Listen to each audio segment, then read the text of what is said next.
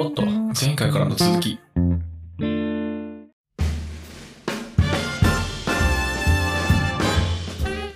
そんなイメージがちょっと僕はしてますけどね、ん、はいい、でこのセイロン島が南方上座部の一大拠点としてこうどんどんどんどんこう拡大していくとか強固になっていくわけですよねはい、で時は一気にえー700年ぐらい飛びましてですね、ほはいえー1000年代1044年の話ですね、う1044年、はい、インドの隣の隣今のミャンマ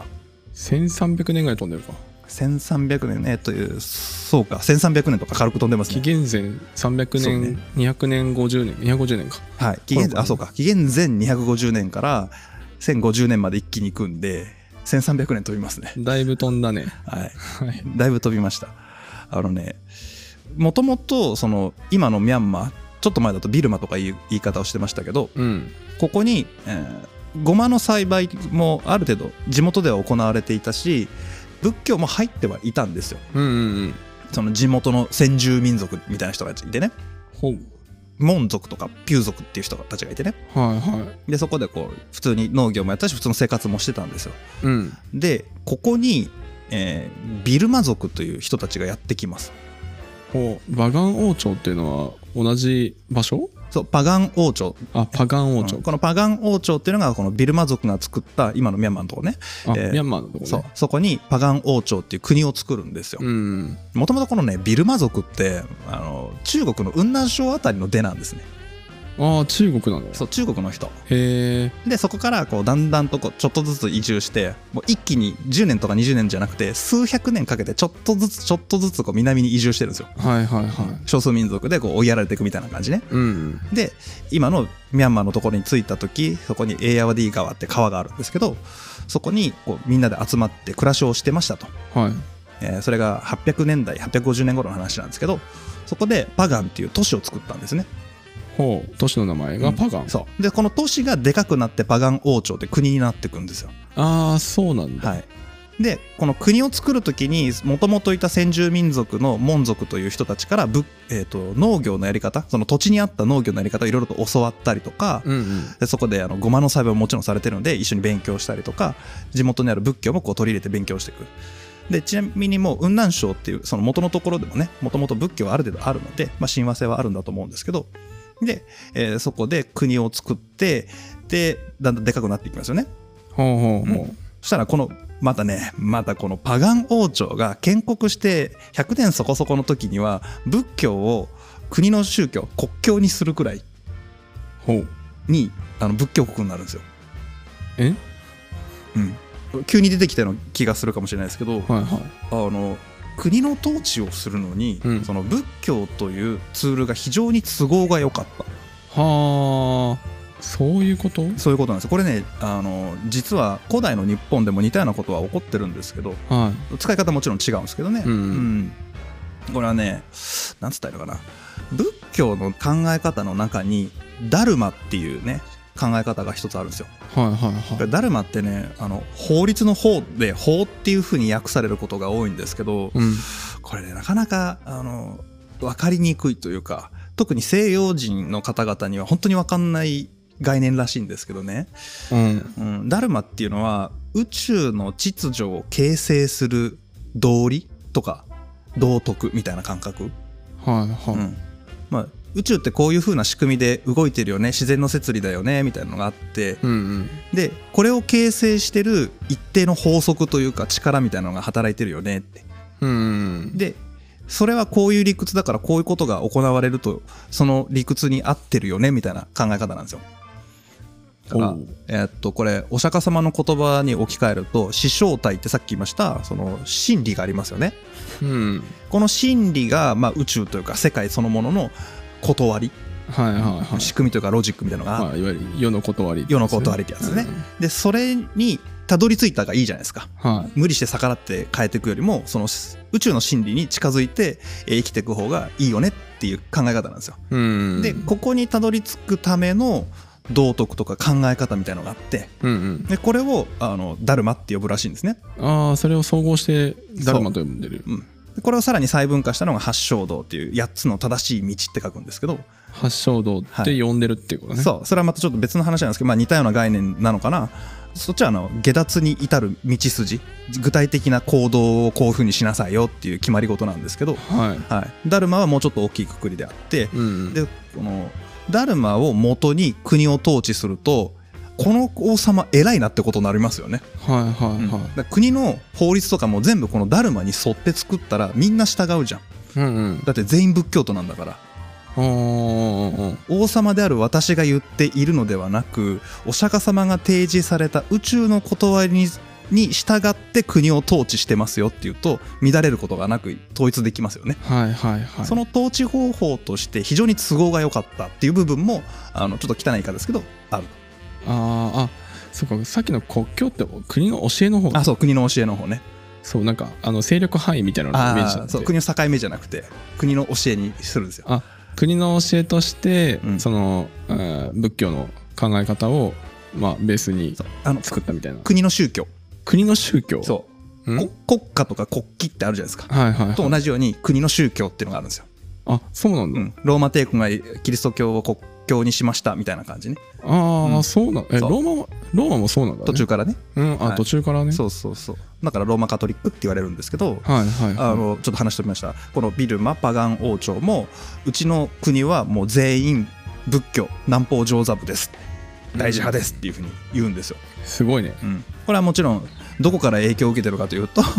当然セイロン島から偉いお坊さん呼んできてねはい。教えをこうってそういうふうにやっていくああ、正論とね。そううん。で、この国家の統治にも使っていけるし、そもそもいいじゃんみたいな感じなんですよね。うん。で、その時あの、お坊さんってどういう立ち位置かっていうと、その、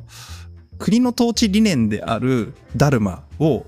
解いていく人じゃないですか。うん伝える人。はいはいはい。で、お坊さんっていうのはこう修行僧もいますんで、その、ダルマを勉強して、真理にこうたどり着こうとしてる人たちなんで、非常にこう国家統治としてもありがたい存在でもあるんですよね。うんうんしかも、あの、僧侶コミュニティみたいな、ネットワークみたいなのもあるんで。うん。はい。うん、だから統治をするにあたって国家統治理念とそのお坊さんが突き詰めていこうとしてる心理っていうのはイコールじゃないけど近いものがあるじゃないですか。ほうほう。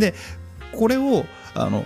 ほぼイコールの状態のものをあのお坊さんたちが自分たちのネットワークを伝って布布教をしたりするわけですよね。うんうんうん。だから王様から見るとほぼイコール国家統治理念を伝えてくれたと一緒なんですよ。ああ、はいはいはいはい。っていうふうに解釈するとあの厳密には多分違うと思うんですけど、まあ、そういうふうに解釈しておくと楽かなみたいな。ああ、そういうね。なんとなく分かったうんなんとなく。く分かったう。んで。ちなみにねあの話またバーンと一気にも戻っちゃうんですけど、うんうん。最初に出てきたあのマウリア朝のアショーカ王、マウリア朝のアショーカ王。うんはいはイいン。ドとかあちこちにこう仏教を伝えまくった熱心な人ね、ああ、そうね。お寺作っちゃった人ね。そうそう、はいこの人ねあの各地に数千頭のね仏塔を建ててるんですよ、数千頭。うん、すげえ数のそんな数なんだね。でもねあの歴史書を見るとねこれ多分持ってるなとか書いてあるんで すけどでもかなりの数がねあの塔が石石碑とかあるね仏塔みたいなのが建てられてるんですってはいはい。へでそこにはねやっぱりこのダルマから抜粋した言葉とかが書いてあるえ。理念が書いてあるそうなんだ。でそれをその各地でその理念を伝えるみたいなことをその仏塔とか石碑によってやるんですって、う。うんアショーカ碑文って言って石碑の文でアショーカ碑文って言うんですけどうん。これと同じような方法をこのパガン王朝でもやっていくみたいな感じですね、へえ、そうなんだ。ははい、でこれ先に言っちゃうと実はこの現代のミャンマーですねい。ここむちゃくちゃゴマの生産量高いんですよミャンマーが。うん、このあとこのパガン王朝が頑張ったことによって今現在ミャンマーはゴマの生産量世界第2位なんですよえ、ミャンマーってそんなに生産してるのそうなんですへえ。あの入れ替えはもちろんあるんですけど、はい常に上位っうーんうん。ていう感じなんですけどねほうほう。でその元を作ったのが実はこのパガン王朝時代あ一番初期からこの仏教というものを国教化することによってゴマが広がったと、そうですうん、はい大体今から1000年くらい前の話ですよねはいはいでこのパガン王朝の歴代の王様は常にゴマの栽培を推奨し続けるという政策を取ってるんですよへえこの王朝自体200年以上あるんですけどうんその間ずっとゴマ栽培の奨励やってるんですよねそうなんだはい結果あの長い長いでっかいあのエイヤワディー川っていうねあのミャンマーを流れる川があるんですよでっかい川がはい。その周辺地域っていうのがもうねすげえ一大ごま栽培地になってる、はあ、まあまあ、うんまあ、200年以上やってればそうなるか。でなので今でもその地域がイコールでごま栽培地域うーん。っていうことになってるんですよねまあ、日本でいうお米ずっと残ってます感ああそうかもなのかねう。んそんな感じかな、うん。これねあのちょっとここら辺がポイントなんじゃねえかなっていう理由というかね背景を軽くさらってみたんですけど、うんうん。一つは労働力ですね、労働力。やっぱりまたあのカーストじゃないですけど身分制度っていうのがありましてああ、この辺りもあったんだ。そうなんですよへえ。で、まあ、王様王族がいてでその家臣団みたいな帝臣とかね家臣団がいますとうん。でえーそれ以外には僧侶がいて庶民がいて奴隷がいてまあまああのありがちっちゃありがちなパターンなんですけど、うん。ちょっと変わってるのがこの奴隷の中にもヌヒと呼ばれるまあなんだろう個人に所有される奴隷ねうん。普通の家にいる奴隷みたいなのとあと三宝奴隷3つの宝と書いて三宝奴隷っていうんですけどほう。というちょっと別枠の奴隷がいたんですよ初期の頃三宝奴隷っていう名前なんだ。そうで、うんこの3つの宝っていうのは仏法僧日本でも言いますね仏と法と僧に使えるっていう僧に使える仏様仏様だよねう。うんんと法だからダルマですよねああ、はいはで僧は僧侶ですよねい。はいはい。この仏法僧に使える奴隷って意味なんですよああ、そうなんだ。だから、えっと、出家信者じゃなくて在家の人たちはうん。自分の,、まあこの世界観としてはもう来世の幸せとかあの世での幸福感みたいなのを思ってるのでそのためには今生きてるこの世界観で功徳を積む良いことをしなきゃいけないですよはいはい。これあのウパニシャッド哲学のにもこう出てきましたよねそういうのはうんでそれをやるときに寄付をするといいようん。うん。寄進をするといいよはい。ことになりますよねだから建物を寄進したりとかいろいろやるんですけど労働力を払ったりとかうん。でそのうちに自分の家族の幸福を願うあまりその家族の一人を三宝奴隷としてお寺に寄進するとかほう。なんなら自分の家族の幸せを祈って自分自身が三宝奴隷になって働くみたいなへえ。だから寄進するものがないからお金とか物とかじゃなくて私をみたいなああ、もう手伝うとかそういうレベルじゃないんだ。うんもうもうもう自自分分全部みたいな。自分が寄付品になっちゃうはあ、みたいなことがあるんですよそんな考えになるんだね。すごいこう清い気持ちですよねまあね。うんまあ、外から見るとまた違った見え方しますけど、うんうん多分その当人たちはそういう気持ちだったんじゃないかなって想像するんですようんうんでこの人たちは熱い信心のもとに働きますうん。はい。一生懸命働くことが功徳を積むことになるので後々自分のその家族とかの幸福につながりますから、うん、うん。サブるとかいう発想がないんですよはい。だからね一生懸命仏教も勉強しちゃうんです奴隷なんだけどああ、まあまあ、そうなるね。名前は奴隷なんだけど一生懸命仏教を勉強するのでなんとこの時代で識字率が10%超えてるっていうねすごいね。奴隷身分でへえ。そういう人たちなんですねはいはいはい。でそういう熱心な感じでお坊さんのお世話をしたりとかお寺の管理とか修繕したりとか芸人みたいな芸事をやったり歌をやるとか職人としてやったりもするんですけど一番たくさんの労働があの集約されたのは農業ああ、農業ね。当然ですね、うん開拓とかするわけですよはいはいはい。であの今開拓でちょっと言いましたけどこのミャンマーという土地にはそのエイヤワディ川ってでかい川があったりとか他にも細かい支流があって沼とかもあるんですねうんそうすると氾濫したりして困るじゃないですかうん。うん。であとちょっとねあの水が足りないところには水引っ張りたいですよねはい。だから大きい川にはでかい堤防をみんなで作って氾濫しないようにしましょうねとか用水路を引っ張りましょうねっていう治水工事を一生懸命やるし、うん。でたくさんの人を豊かにするために一生懸命こう開拓開墾みたいなことを国の政策として頑張るんですようん。でそこには当然ねあのお寺のもこう協力をしていくとうん。だけどちょっと面白いのがね土地土地に土壌とかそあの育てやすい植物って違うじゃないですかまあ違うね。これをねめちゃくちゃ細かくね細分化してね区分けしてあるんですよ、ああ、そうなんだ。うん、国の主導でね国の主導で。そうだからこの地域はひよこ豆が合うよね畑作がいいよねとかこの辺は水が豊富だし土壌がいいから稲植えようかとか、うんいうふうにしてこうじゃあここは5万円みたいなふうにやっていくんですよはいはいだから結果としてその AID 川の近辺にあのゴマ栽培地の塊がバカってできたりするんですけどああそうか国主導だからそんなにけまとめられたんだねそう同じ地域にドカーってまとめるみたいなねうんうんふうにこうだんだんやっていくんですよでここにそのさっきの三方奴隷たちのこうパワーがグワーって入っていくんですねはだから政策とあの宗教的功徳を積む良いことをするっていうのがガチャンって合致した状態で労働力がこう駆動していくんであはいどんどんどんどんゴマ栽培がでかくなっていくんですよねうんうんで全体的に農業もいくんですけどなぜかゴマの栽培量もすげえ上がるみたいなねうんまあそうだよね、なんか公共事業みたいな感じだもんねそうなんですよねしかも無償労働のそうそうすげえパワーですようん無償労働なんだけど不平不満言わずに私は今功徳をいただいておりますみたいな対価はあのその仏様の御心でございますみたいな感じで働くすごいね幸福感いっぱいでねはいはいはいでこうちょっと記録に残ってるらしいですけど全部で77種類の作物が畑とか田んぼでこう作られてたそうですねうんうん代表的なのは米ごま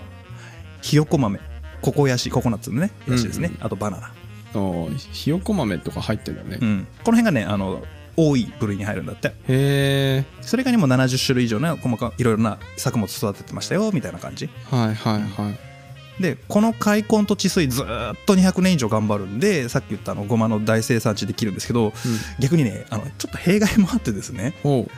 農地の開墾にあの三方奴隷の人たちとかすげえ頑張るじゃないですか。うんまあ、後にねこの三方奴隷っていう身分がだんだん消滅してってただの奴隷化しちゃうんですけどあの世襲制になるんでなんかごちゃって混ざって脱ぎも奴隷も奴隷だよねみたいになっちゃうんですけど、おうまあ、結果としてそのお寺付きの奴隷みたいな労働者がいることになるのではいはお寺が頑張って農地の開墾をするとそこはお寺の領地になりますよね。いはいはいでお寺の領地っていうのはこれ日本の鎌倉時代とかそうなんですけど、うんあの税金取れないんですよ、税金取れないそう民衆の土地からは税金が王朝に入るんですけど、うんこの偉い人の土地からは税収税金が、えー王朝に行かない、うんうんまあ、これがあの平安時代の後期に起きたんで平安のあの朝廷がこうだんだんぐちゃぐちゃになってあのだんだん武士の世界になるってこれ日本でも同じことが起きるんですけど、おおそうなんうだん実は馬ン王朝でも同じことがあっておう最終ねその王朝が崩壊する直前ぐらいを見ると、はいどうもね半分以上くらいはね治療だったんじゃねえかなみたいな、治療あーお寺の領地お寺の領地うん半分とかねもう大半がって書いてありましたねすごいねそれはだいぶ持ってかれましたよねそうだね王朝あれだね収益ほぼほぼなくなっちゃうねそうでしかもねあのあまりにも仏教に熱心だったせいで、うんあのあちこちに仏塔を建ててたんですよやっぱりはいはいはい石碑とかねうんでこの仏塔をどうやって作っていったか何で作ってたかっていうとやっぱりね焼成レンガなんですよ、小生レンガうはいん焼いて作るやつねはいでレンガを作るには焼かなきゃいけないじゃないですか、うん焼くためには木が必要ですよねはいはいはい出ました木材の伐採 ここでも来るああ当時の燃料といえば木材だもん当ね然木材ですからねそしたら木材が山から消えてなくなると何が起こるかはいもうね土壌がどんどん荒れていきますよねはいあ水ももうダバダバなんだ保水力がなくなってみたいそうだねうん保水力なくなるし山は荒れるしな、はうん、で用水路は塞がっちゃうしみたいないはいはいこういうことが起きてきますうんであのこれちょっとね致し返しだったなと思うのがその氾濫をしないようにいろいろとこう堤防をいっぱい作ったじゃないですかうんうんでみんな氾濫なくてよかったねって言ったんだけど当時まだその肥料の文化とかないのでほそうの氾濫しないということは土壌が良くならないつまり、えっと、洪水があると川が氾濫することによってその周辺の土地は川が運んできてくれた土砂とかミネラルであの回復するみたいなメカニズムありますよねはいはいあるねこれを止めたんですね止めた要は堤防作ったってことは止めたってことですよねああそういうことだねでしかもあの細分化された土地区分でもってもう単一作物を作ってバーって回しますよねうん痩せるっすよね痩せるよねまあ連作みたいなもんだからねそうまさに連作っぽいことをやってるんですようんで全体のこの土地が痩せてってしかも国としては税収が下がってる状態はあはあはなんだけどあほうごまだけは強いんだなごまだけは強いごまだけは土地痩せてても育つんだなそっか うんああの熱帯と温帯の間ぐらいなんで、まあ、スコールとかがたまに会ってくれれば全然問題ないんでね、ああまあねうん、生態系見ていくとねそう生態,、まあ、生態を見ていくとゴマだけは強いよねやっぱごま強えなうーんまあ生き残ったんだゴマごまは生き残りました、うんうデカデカと残ってます残ってんだようんね、でねこのミャンマーのパガン王朝っていうのはこの時代ですよはい東南アジア随一の国でかい国になってほう全盛期はねうんでここがその上座部仏教の発信源になってくんですよほもともとセイロン島にあったアヌラーダプラ王国がこの上座部仏教の発信源みたいなもう総本山みたいな感じじゃないですかううんうんうんでそこに浸水したそのパガン王朝がむちゃくちゃ経済力とか農業力上がったのでうんうんお寺もめちゃめちゃいっぱい作りましたとはいはいはいそしたらブースターになってくれるんですよエンジンうんうんうんでここがもう仏教の発信源ここからもうタイの方とかラオスとか、えーカンボジアとかインドネシアとかにその上座部仏教の教えが広まっていくみたいなはいはいはいで留学生もいっぱい来ますみたいな感じになるんですよああまあ総本山みたいなものがあって、はいまあ各地に行く前に一個そのパガン王朝が、まあ、ハブみたいなそうそうそうそう役割を果たしてくれたそうもう隣がラオスとかタイですからねうんうんうんでじゃんじゃんじゃんじゃんこう伝わっていくと確かにセイロン島は離島だもんねうんうんうん海渡る必要があったんですけどもうパガン王朝だったら陸続きなんではいはいはいなんならこの先住民の人たちだったら移動したりするんで普通にこう行き来してますからねまああの海外から来る日本支社みたいなうんうん扱いかね、なのかな、まあ、島国から島国だけどあれだけどどっちかなまあ、陸続きなんでねでもともとここはあのいろんな民族が原住民として先住民として住んでらっしゃるところに、はいえービルマ族がバガン王朝っていうのを作ってる状態なので別に先住民の方々は普通にそこの同族コミュニティの中で行き来はありあるでしょうからねああそういうことね、でそんなにねあの現在のように国境パキって分かれてるわけじゃないんで、ああ違うんだ、もう結構グラデーションでふわーっと、はいはい、はい、この辺までが半島かなふわーみたいな感じなんでああゴリゴリ統治してるってわけではないんだそうあのす隅っこの方行くとじゃやっぱねあの隣接してないっていうイメージの方が強いかな、うんうんうん、うんうん空白地帯があるみたいなイメージなんであそっか山とかねそうそ険うそうしいもんねうん、さあふわーっとこうあの土地は誰のものっていう概念はあんまない時代ですからねはいはいはいそんなのもうずっと後の時代なんでああそうなんだ、そうそうそういう感じなんでふわーっといるでもあのやっぱねパガン王朝が発信源になったおかげでゴマをじゃなくてね、えっと、仏教が広がるんですよねうんうんでタイとか今言ったけどねタイラオスカンボジアインドネシアベトナムの方にもこう伝わっていくとうんうんうんで実はそのタイとかカンボジアとかインドネシアとかっていうのはもともとやっぱりねもっと早い時代にもう紀元前の時代にはゴマが行ってるんですうんうんそれは、えー、とセイロン島から渡っていったとかインドから船で渡ってったってそのさっきだいぶ前に言いましたけどあのスパイスの貿易をやってたじゃないですかだかはいはいら東南アジアとインドの間でもやってるのでその熱帯型のものがどんどんどんどん行ってるんですようんうんうんまあそもそも熱帯地域だしねそうだね、うん、だからアフリカからインドワンクッション行ってインドから東南アジアみたいな感じで熱帯型が初めから行ってますうーんでそこにその国家統治スタイルとしての仏教がこう伝わってくると何何ごまそうやって作ってんだはあいいじゃん豊かになってていいねそっかじゃあうちもやろうみたいな感じではあ行くんですよ、まあやりやすいだろうね、うん、でお寺の周りでって当然その自量で作ってる作物でこういうのがあるよねっていうのがこうコピーされていくじゃないですかはいは真似っこしていくじゃないですかいうんなんで今でもタイの北部の方とかね北東部の方とかっていうのは結構ゴマの産地としてこうデカデカとあるんですけど、もうはい、ここはもともとそのスコー隊長っていうねあの王朝があったんですよスコー隊っていう交代って王朝ね、王朝がねうんもともとあったんですけど、タイの方にそそうタイの北部の方ですねはいはいちょっと南行くとアユタヤがあってみたいな感じなんですけどうんうんあのタクも行ったことあるねあの遺跡にさあの仏像があったりとかしたじゃないですか、あああったね、うんああいう感じの地域なんで、まあ、あそこら辺も仏教ゾーンなんですねもともとが。はあはあはうんなんでそこにごま栽培地がボコってできてあうんうんなぜかそのお寺の近辺にやたらと集まってるよねこの遺跡の周周辺なんかやたらごま作ってるねみたいな感じへえで名産地になっていくとかはいはいはいあと世界遺産で有名なのを持っていくとあのカンボジアのアンコールワットとかねああアンコールワッとトあの周辺もごま栽培地なんですよあの周辺ががそうへえカンボジアでごまって言ったらあの辺りあんなんとか県だよねみたいなはあそれの中心地ってアンコールワットなんだみたいなねあああそうなんだ、うんでインドネシアの方ちょっと僕これ遺跡の名前を初めて聞いたんですけどボロブドゥール遺跡っていうのがあるらしいんですよボロブドゥール遺跡。うん、これねボロブドゥール仏教遺跡っていうらしいんですけどほうやっぱその周辺もゴマの大栽培地域らしいですへえ、そうなんだ。もともとあったものを仏教による統治みたいなスタイルが入った時に、うん。セットでゴマの栽培方法とかやったらいいねっていう文化が入ってきてブーストするみたいなそんな感じかなうんうんうんうん。そうなんですね。。だからね基本的にこの辺りは、えー、とベースが熱帯型ほうほうほう。なんだけど一応そのミャンマーの辺りで温帯型と合流してるので、うん。だんだんだんだんねあのもう時代がさ数千年経ってるじゃないですか、立ってるね。うん紀元前3000年とか2500年ぐらいからわーっと来てるんで、うんだんだんこう混ざってくんですよねはいはいはそういす。ると熱帯型なんだけど温帯と合流した改良品種みたいなのが出てくるんですよねうんうん。でなんかあの皮は厚いんだけどすげえ香りいいよねとかほうほ油の量少ないけどめっちゃうまいよこれとかっていうのもだんだん出てきたりとかねう。うんうんうんっていうタイプができてとうとうそのベトナムの北部にたどり着いた頃には、まあ、今でも高級品として知られるアンナンゴマみたいなのね、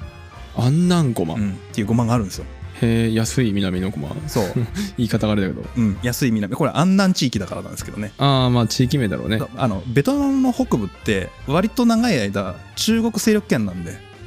ベトナムにあるのアンナンっていう場所が。そうそうそうそうへえ。だから中国語読みするとアンナンになるっていうあ、そういうことね。そうそう、はいはいはいあのキングダムの世界観であの秦の始皇帝とかさ、うんうんうんあの漢っていうあるじゃないですか前漢後漢の漢はい。あの頃の漢の王朝の勢力範囲って普通にベトナム北部入ってますからね。ああ、そうか、はいそう。はいなへえ。でその辺でそう高級品のゴマがだんだんその温帯型と熱帯型の合流した後の改良版みたいなうん。品種改良みたいなのがあって、はいはいそれは今でもあのベトナムのハノイ近辺のゴマはめちゃくちゃ美味しいらしいんですよね。うー。うんんっていう感じに今なってると。ああ、そういうことね。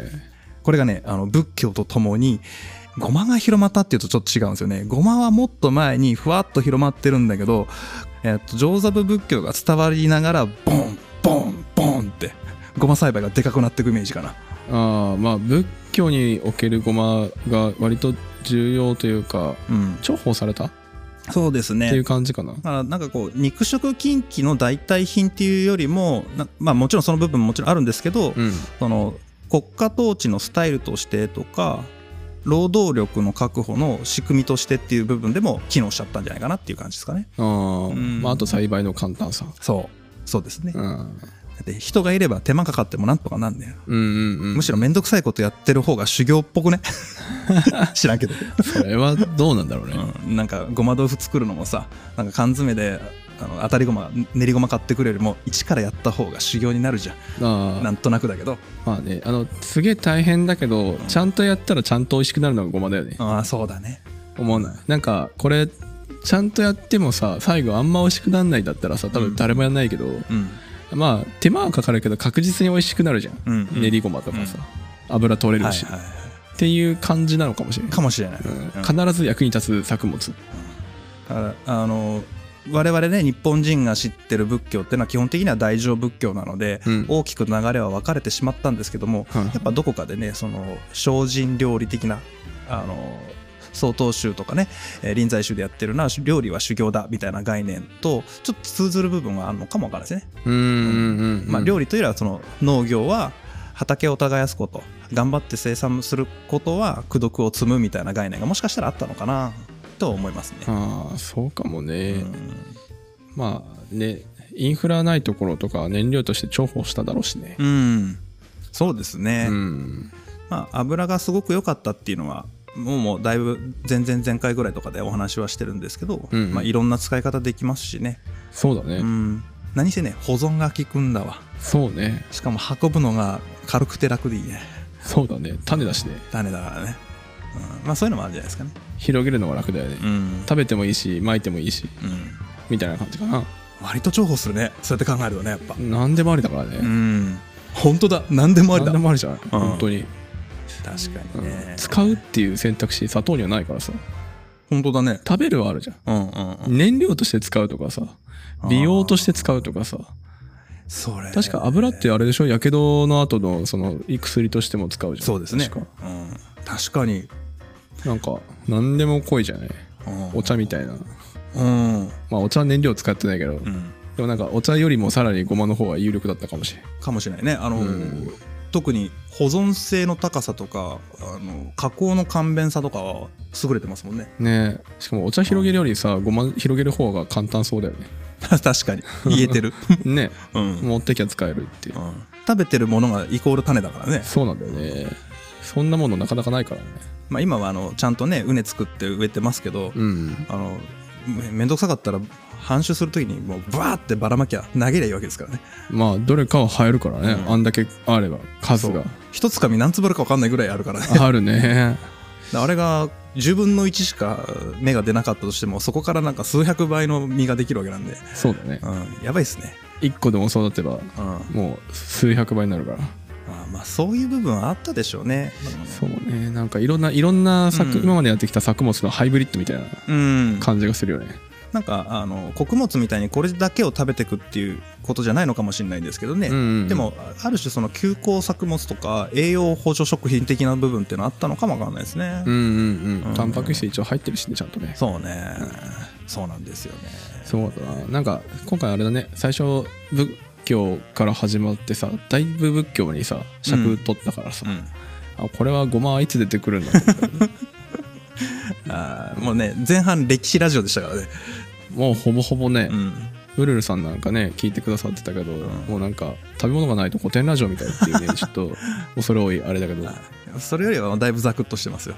うんうんまあ俺これこれ以上細かかったら多分途中で「へーで終わってたと思うあーうんいやあの調べるだけはねあのだいぶ勉強したんですよもっ と細かくもうあのマウリア朝の成立からだから初代王様からずっとこう調べてってるんで、うんうん、はい、割といろいろとありますよ、そうねうんあちなみちなみにさ、はいそのアンコールアットとかって何何年なのあれいつ頃なのアンコールワットは結構後かな1000年代以降なんでまあ現存してるもんねうんものがねうんあの熱帯地域でうんあのあまり風化せずにうんだからまあ1000年代以降じゃないですか、うんちょっと詳しい年代を記録してないですけどそんなに古くないです800年前とか500年前とかなうんかんじゃあまあバカン王朝からまあだいぶこう順当に広がって順当にひ同じタイミングで仏教が、うんとごまが出てったのかなまあそんな感じに見えますねううんんそうかタイ行った時にねうんごまの畑があるかどうかなんて気にしたことなかったねうんあの我々が行ったのは最北端でもアユタヤ王朝エリアまでなのでうん、うん、もっと北っすね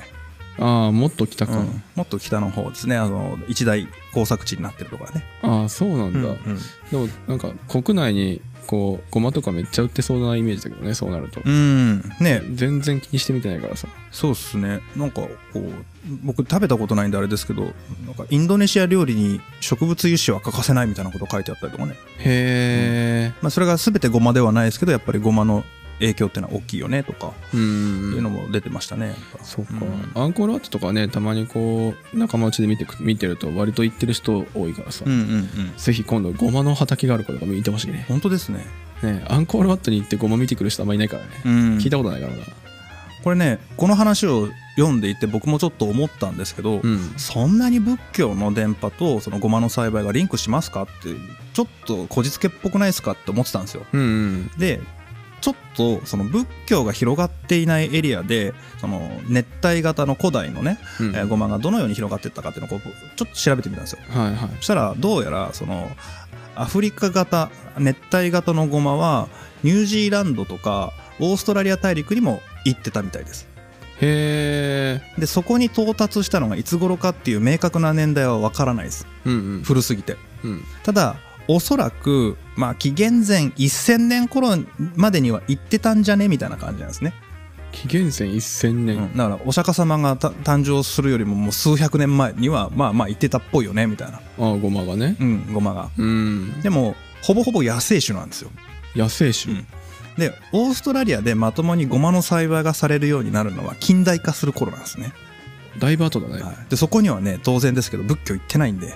うんうん要は、えっと、届いてもブーストさせる何かがないとあのでかい栽培とかは起こらないみたいなうんうんうんまあまあねあれごまをねあの作物だと思ってみないと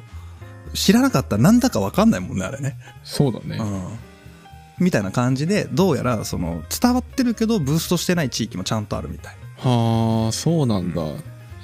じゃあまあこじつけではなくて、ん広まった理由として仏教っていうのは大いに関係がある可能性あるよねってニューギニアとかも、まあ、ニューギニア種種みたいなあの新種もあるんだけど、うんうんまあ、作ってはいるけどそんなにブーストしてないよとか、ああそうなんだ、へそういうことらしいっすよえ、面白いねねちょっとねあそんなことあるみたいな感じで面白かった、ねはい、は今日が今日今日1話で収まるかどうか知らないけど、い、うん、これが仏教とともに南側に歩んだゴマの流れねはいはいはいこれが三分割の一つって考えると恐ろしい量だな今度ね北側に行くやつあるんでうんうんうんタクの好きなあの「こ」のエリアねああきゅうりの「こ」とかの,あ、きゅうりのねうんあのゴマは「こ」ですから、割と未知の場所だね、うんあっちの方に行く手前、手前ねその、えー大乗仏教が生まれたであろうエリアうんのところから、えーお話をしてでそれが理解した後でそれが終わった後でやっと中国に行く、はあだいぶ長くなりそうだはね、い、次回はガンダーラガンダーラ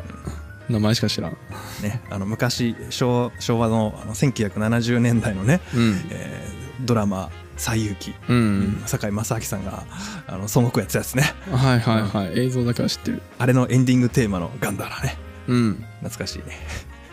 まタク知らんか、ああのうんなんか聞いたら分かったけどうん、ほーんくらいだった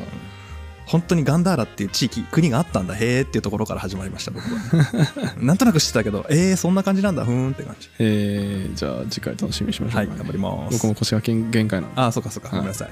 はい、はいということで今回はこの辺で終わりたいと思いますありがとうございましたありがとうございました